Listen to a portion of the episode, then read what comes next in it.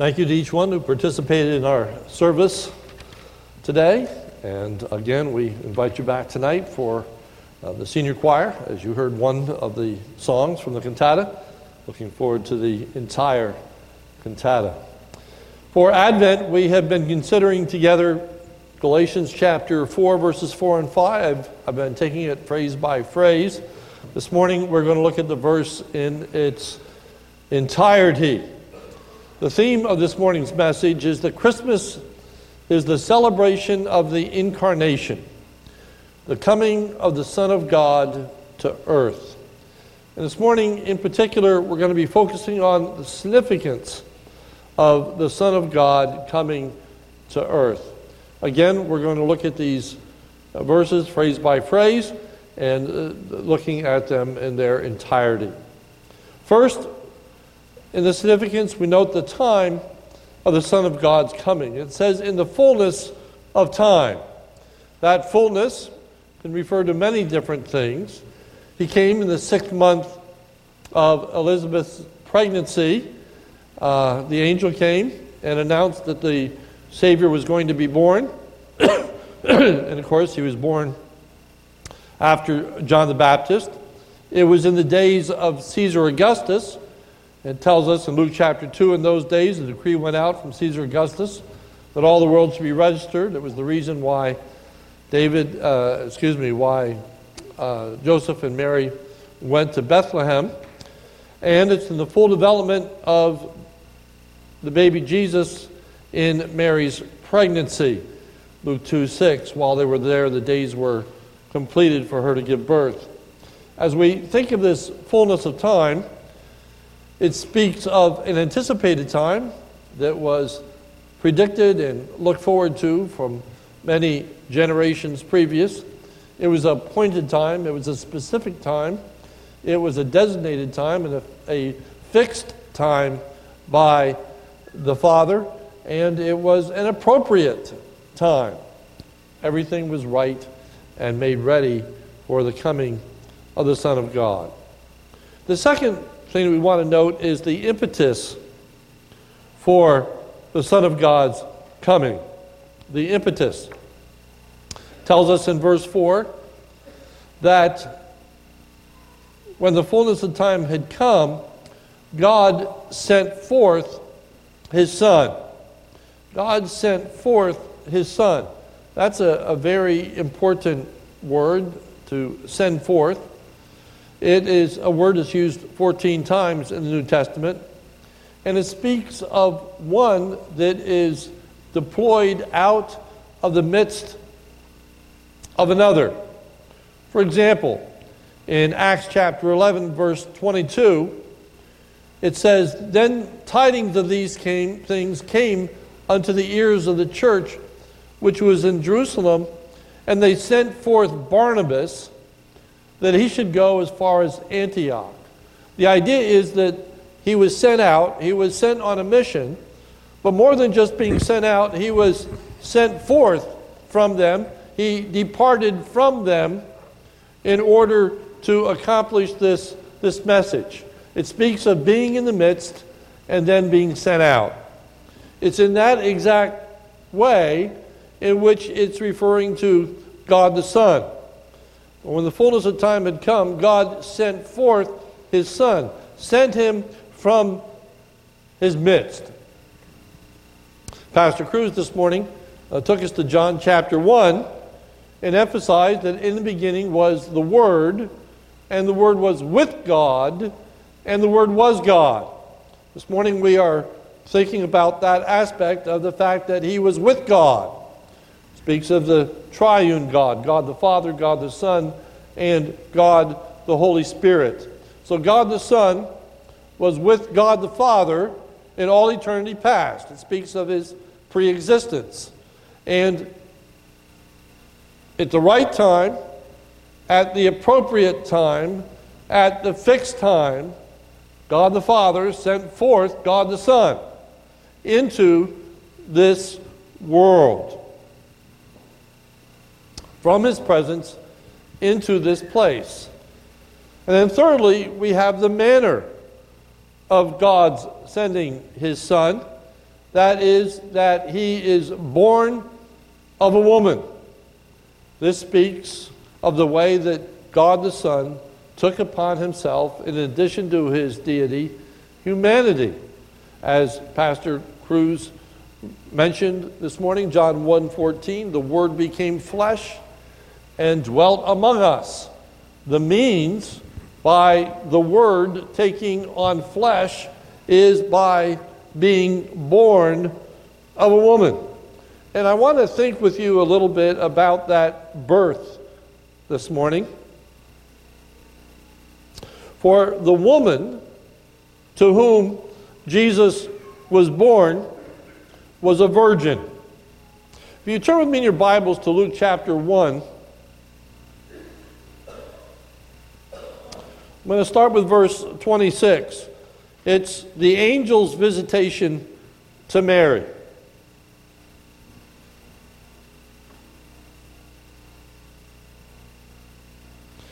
If you look at Luke chapter 1, starting in verse 26, it states, And in the sixth month, that is the sixth month of Elizabeth's pregnancy, six months after the angel had come to Elizabeth and said that she was going to have a baby. In the sixth month, the angel Gabriel was sent from God to a city of Galilee named Nazareth, to a virgin and that's what I want to emphasize this morning, to a virgin betrothed to a man whose name was Joseph of the house of David.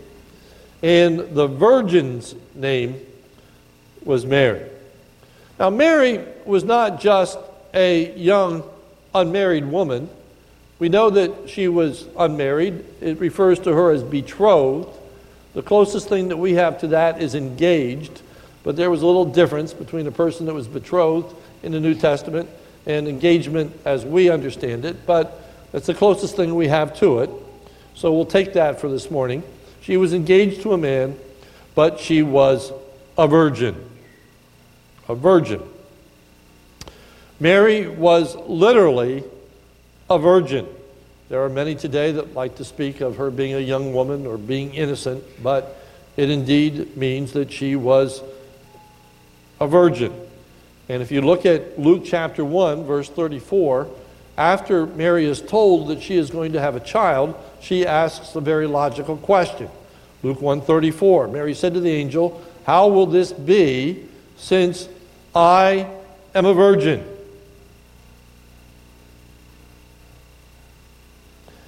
Literally translated, King James says, "Then said Mary unto the angel, How shall this be seeing I know not a man.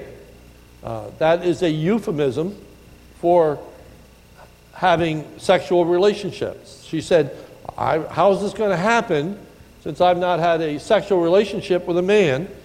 And the New English translation translates it exactly that way Luke 134, New English translation. And Mary said to the angel, How shall this be since I have not had sexual relations with a man. That's what we're talking about. How is it possible for a woman who has not had sexual relationships with a man to have a baby? Mary actually physically conceived a child. She actually brought forth a child through conception. If you look at Luke chapter 1, verse 36, it says, Behold, your relative Elizabeth, in her old age, has also conceived a son, and this is the sixth month with her, who was called barren. So she conceived. We understand that. That's the natural process. But if you turn over to Luke 221, Luke 221.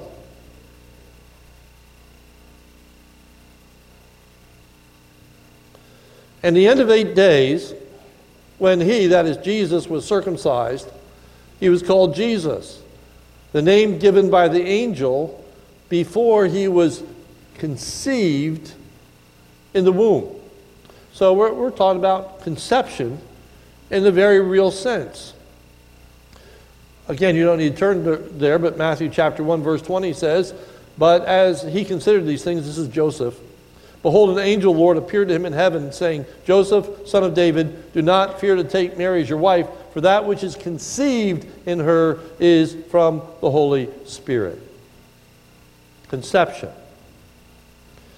In the book of Genesis, the Septuagint, which is the Greek translation of the Old Testament, Old Testament's written in Hebrew. Uh, so uh, the Septuagint was written for the Jewish people who could no longer speak Hebrew. And uh, the, the Septuagint, the Greek translation, uses these words that are in our text concerning Adam and Eve. Now, Adam knew his wife, and she conceived, and bore Cain, saying, I've gotten a man with the help of the Lord. So, this passage is teaching us that the Son of God, who existed for all eternity past, took upon himself flesh, meaning humanity. And in his humanity was actually physically conceived by Mary. True, 100% God as Pastor Cruz referred to this morning, and 100% man. That conception was miraculous. When she asked the question, How shall this be, seeing I know not a man? The angel answered and said to her, The Holy Spirit will come upon you, and the power of the Most High shall overshadow you. Therefore, the child to be born will be called the Holy Son of God. That this child that will be born will be truly man and truly God. This word for overshadow, where it says that the power of the highest will overshadow you, is a word that refers to the Shekinah glory of the Old Testament. It refers to the presence of God in that cloud that represented his presence.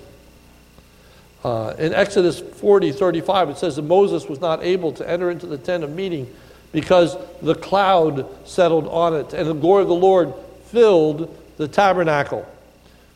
so God's presence was manifested at that tabernacle, and God's presence filled the tabernacle.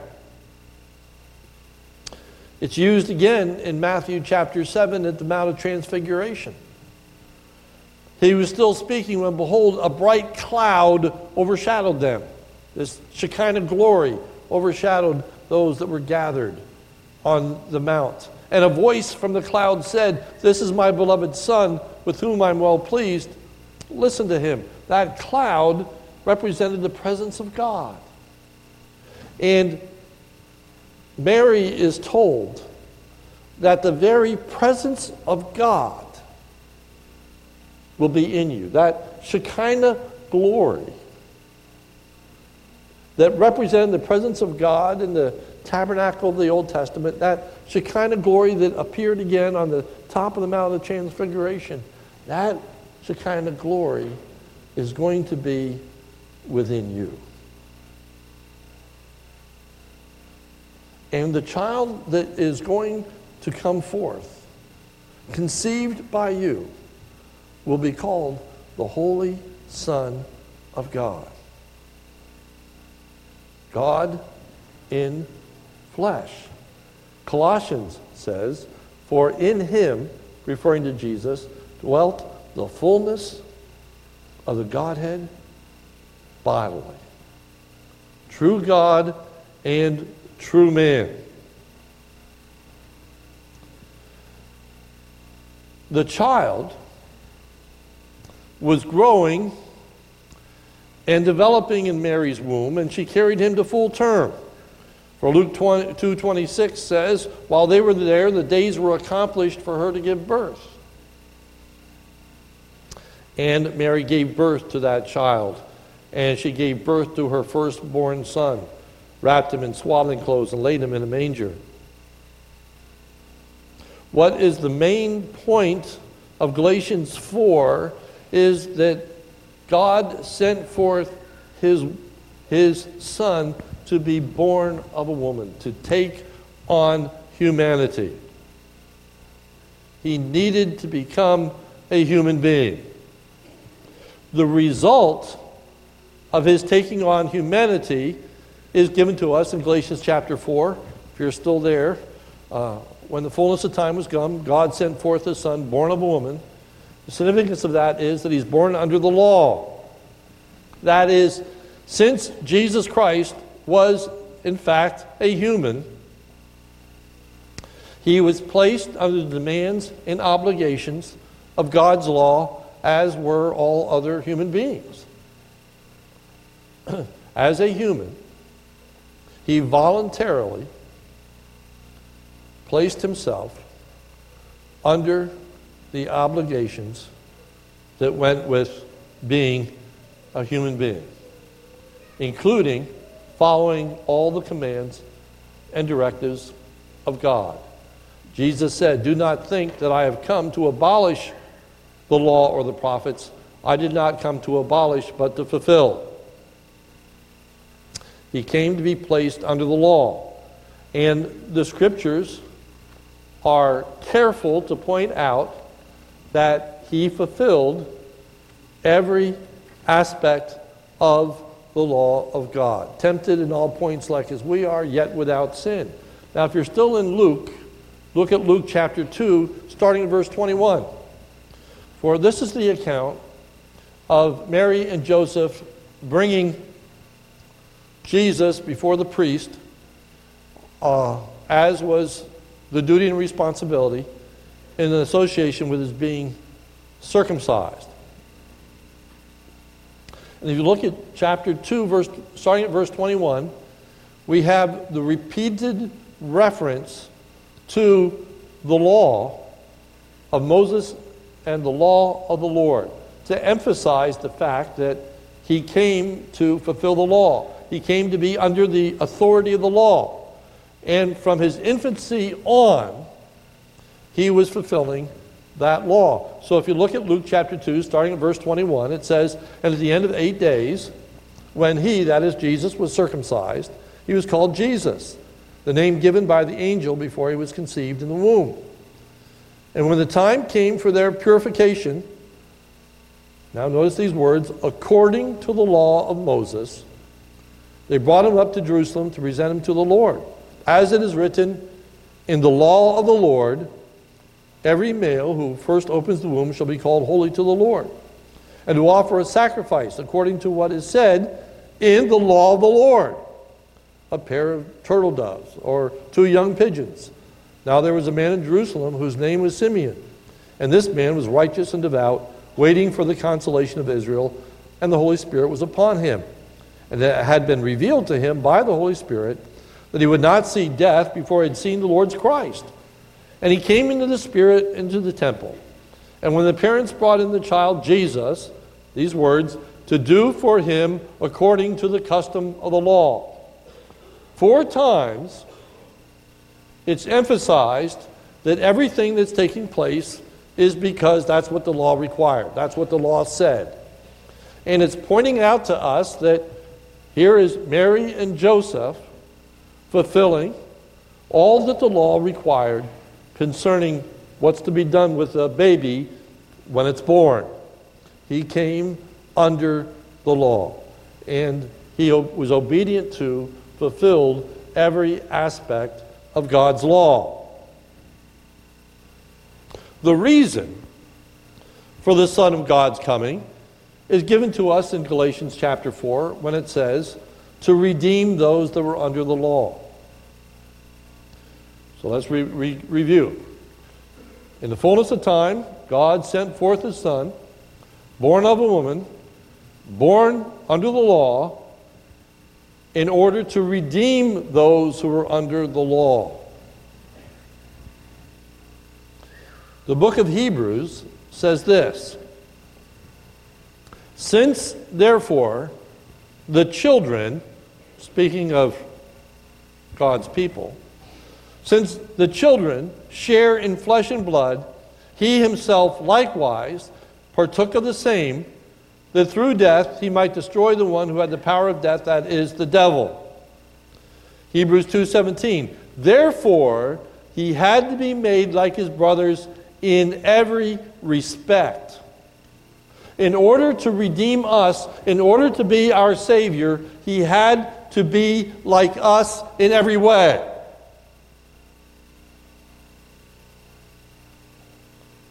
He had to be human in order to be able to redeem us. And in order to redeem, the word redeem means to pay the price. He paid the price for our sins. Romans 3:23 says for all have sinned and fall short of the glory of God and are justified by his grace as a gift through the redemption that is in Christ Jesus. For our sins to be forgiven, the price of sin had to be paid. Jesus paid that price. He was the Redeemer, He was the Savior. Behold, I bring you good tidings of great joy, which shall be to all people. For you, unto you was born this day in the city of David a Savior who is Christ the Lord. He is the Savior because He redeemed us. And the scripture teaches us that the price that He paid was His very own blood. The wages of sin is death, but the gift of God is eternal life through Jesus Christ our Lord. Knowing that you have been redeemed, not with perishable things like silver or gold from your futile way of life inherited from your forefathers, but with precious blood, as of a lamb unblemished and spotless, the blood of Christ. You have been redeemed. Your sins have been paid for by the blood of Jesus Christ. That's why he took on the obligation of the law. He fulfilled all righteousness, every aspect of sin. There's two aspects to sin there are sins of commission, sins of omission. Sins of commission are things that are committed, things that we do that we should not do. Sins of omission is the failure to do the things that we should do and don't. Jesus paid the price for all the things that we should do. Oh, excuse me, paid the price for all the things that we should not do and did, and provide the righteousness for all the things that we should do and shouldn't, uh, and fail to do. He redeems us in the fullest sense of that word. And then, lastly, the aim, the ultimate goal. Why did he do this? Answer that we might receive the adoption of sons. That was the goal or purpose for God in sending his son into the world, born of a woman, born under the law, to redeem us so that we could become the adopted sons of God. Now, in Sunday school, so I'm not going to review all that this morning, but in Sunday school, I spent a good bit of time talking about what it meant to be a son of God, for, and the fact that now we are adopted sons of God. But let me just make a couple of applications here of what it means that we are the adopted sons of God. It means that we are brought into a new relationship with God. A new relationship with God a new intimacy with God. If you look at Galatians 4, verse 6, it says, And because you are sons, God has sent the Spirit of the Son into our hearts, crying, Abba, Father. Abba is Aramaic and it means daddy daddy, father. As sons, we enjoy a new intimacy with God. If you look at Galatians 4 6, there's an interesting word there. It says, Because you are sons, God has sent the Spirit of His Son into our hearts. And then it's the word crying, crying, Abba, Father. This word for crying does not mean to weep. This word means to cry out. It means to shout. It means to scream. It's a word that talks of being in a place of extreme peril or harm or hurt. And you're calling out for help. Daddy! You can just think of a young child who recognizes that they are lost or they are in danger or they're alone crying out, Daddy, Daddy. This is what is meant when it says you are the adopted sons of God, that you can cry out, Daddy, to God to find help of the Lord Jesus Christ.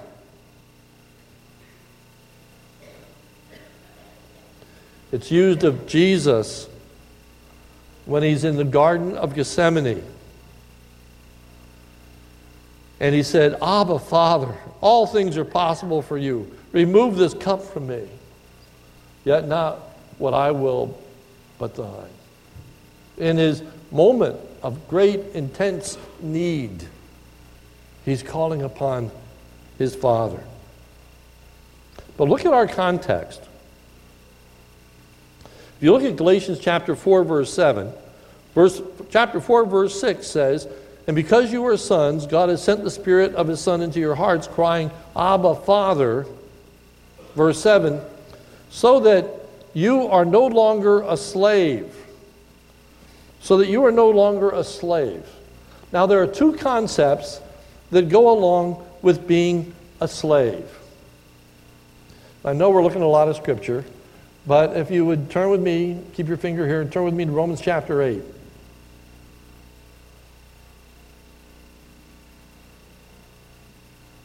Because there are very few places in Scripture where this Abba Father appears. Romans 8 is very instructive. Romans chapter 8, verse 15. Remember Galatians 4 7, just to draw the dots. Galatians 4 7 says, You are no longer a slave, you're a son, crying, Abba, Father. Now look at Romans 8 15. For you did not receive the spirit of slavery to fall back in fear.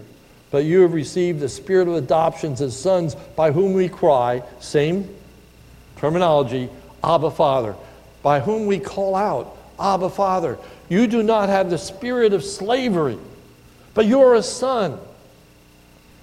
That you can call out to God in a time of need. You see, when you were a slave, you had to be afraid of the master. When you were a slave, you had to hide any wrongdoing.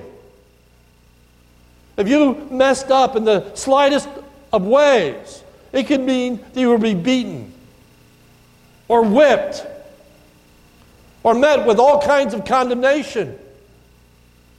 And at the whim of the master, it might mean that you'd be killed because of what you had done. And so a slave lived their life in fear of making some kind of mistake and somehow experiencing some kind of punishment for what they had done. But God says, You have been redeemed. And He sent forth His Spirit into our lives so that we can cry out, Daddy, to God in times of need and not fear the consequence. For he's taken away our sin. He's dealt with all the disapproval in the person of the Lord Jesus Christ when he died on the cross. And so now, despite for whatever reason we find ourselves helpless and hopeless and needy, even if it's because of our own sinful choices. We can cry out to God Help me.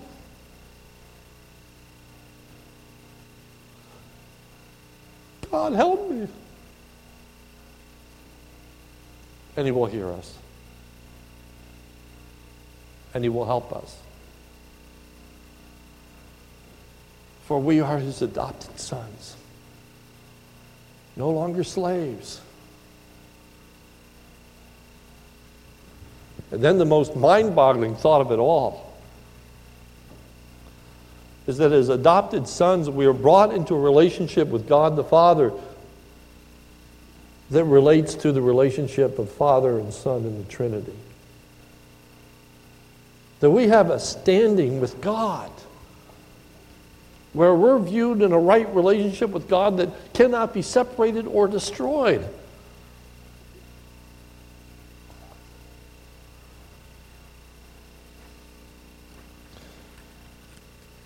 in John chapter 17.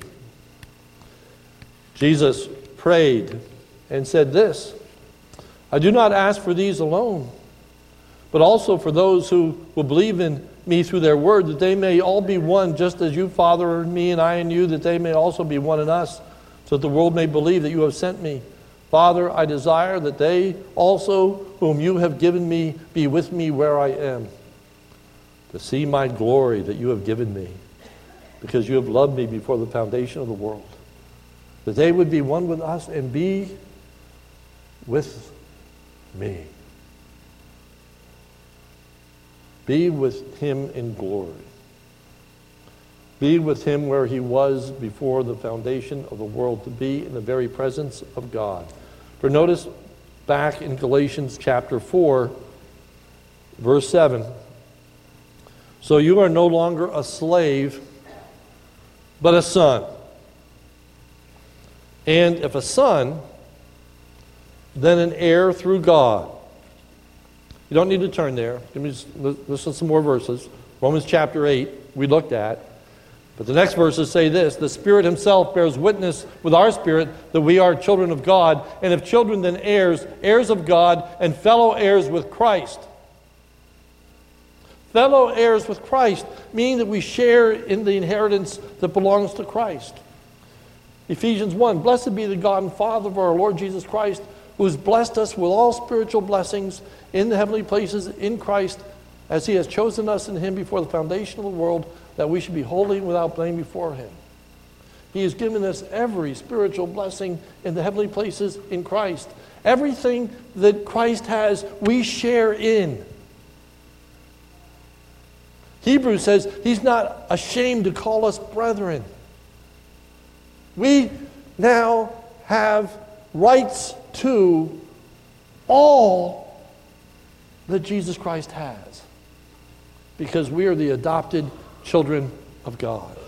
Ephesians, uh, excuse me, First Peter puts it this way Blessed be God and Father of our Lord Jesus Christ.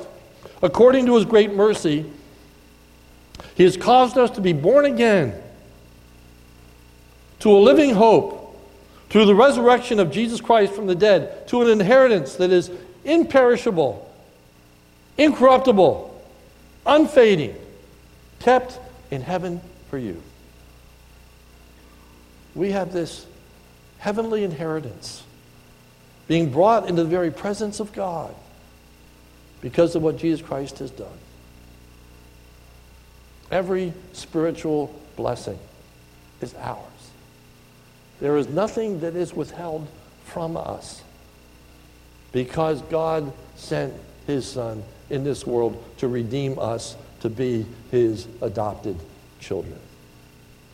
So this morning, as we think about Christmas, and we think about this particular verse in particular, two things I'd like you to go away with as we think of the adopted sons of God. Thinking about what Jesus Christ did when he came in this world to save me. First, that as adopted children of God, we're no longer slaves, no longer fearful, But no matter what the circumstance, no matter what the cause, no matter even if it's the result of our own sinful choice, we can cry out to God. Is our heavenly daddy. And he will accept us. And he will help us. And he will have mercy upon us and we don't have to fear telling him of what we have done for he is not going to banish us and he is not going to punish us for christ bore all the consequences of our sinfulness.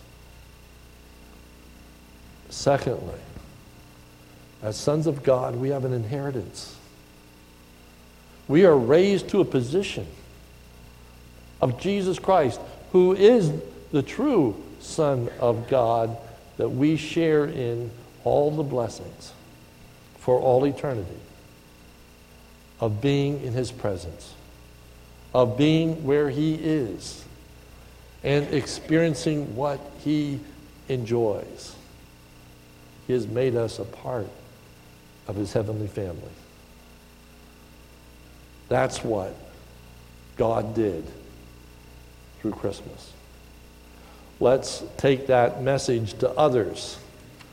We have such a needy world that needs forgiveness from sins and desperately stands in need of help.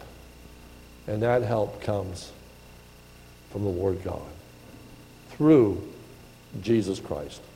Let's pray. Almighty God, we marvel at the thought of the incarnation. My mind is taken to the great responses of those that were involved in that first night, I, I, I think of the, crown, the, the, the townspeople who marveled when they heard what was told to them by the shepherds. We have the shepherds who rejoiced in what they heard. And we have Mary who pondered all these things in her hearts. Lord, help us to marvel Help us to rejoice and help us to ponder, to reflect, to think upon all that was given to us in Jesus Christ. Thank you for being our Heavenly Father. Thank you for being our Heavenly Daddy. And no matter what need we have this day, there is no reason to fear to come before you. We can come boldly under the throne of grace and expect to find help in time of need because you are our Heavenly Daddy. Oh Lord, give us intimacy with you. Give us fellowship with you. Give us confidence in you. To run to you with our needs, our heartaches, our miseries, our shortcomings and failures. And Lord, help us to rejoice in thinking of this incredible inheritance that is ours. That for all eternity future, we're going to enjoy the fellowship of the Godhead and all the blessings that exist in eternal glory is ours as adopted sons of God. So thank you for your mercy. Thank you for your grace. Thank you for the coming of the Son of God, born of a woman born under the law, to redeem those that were under the law, so that we could receive adoption as sons. For it's in Jesus' name we pray. Amen.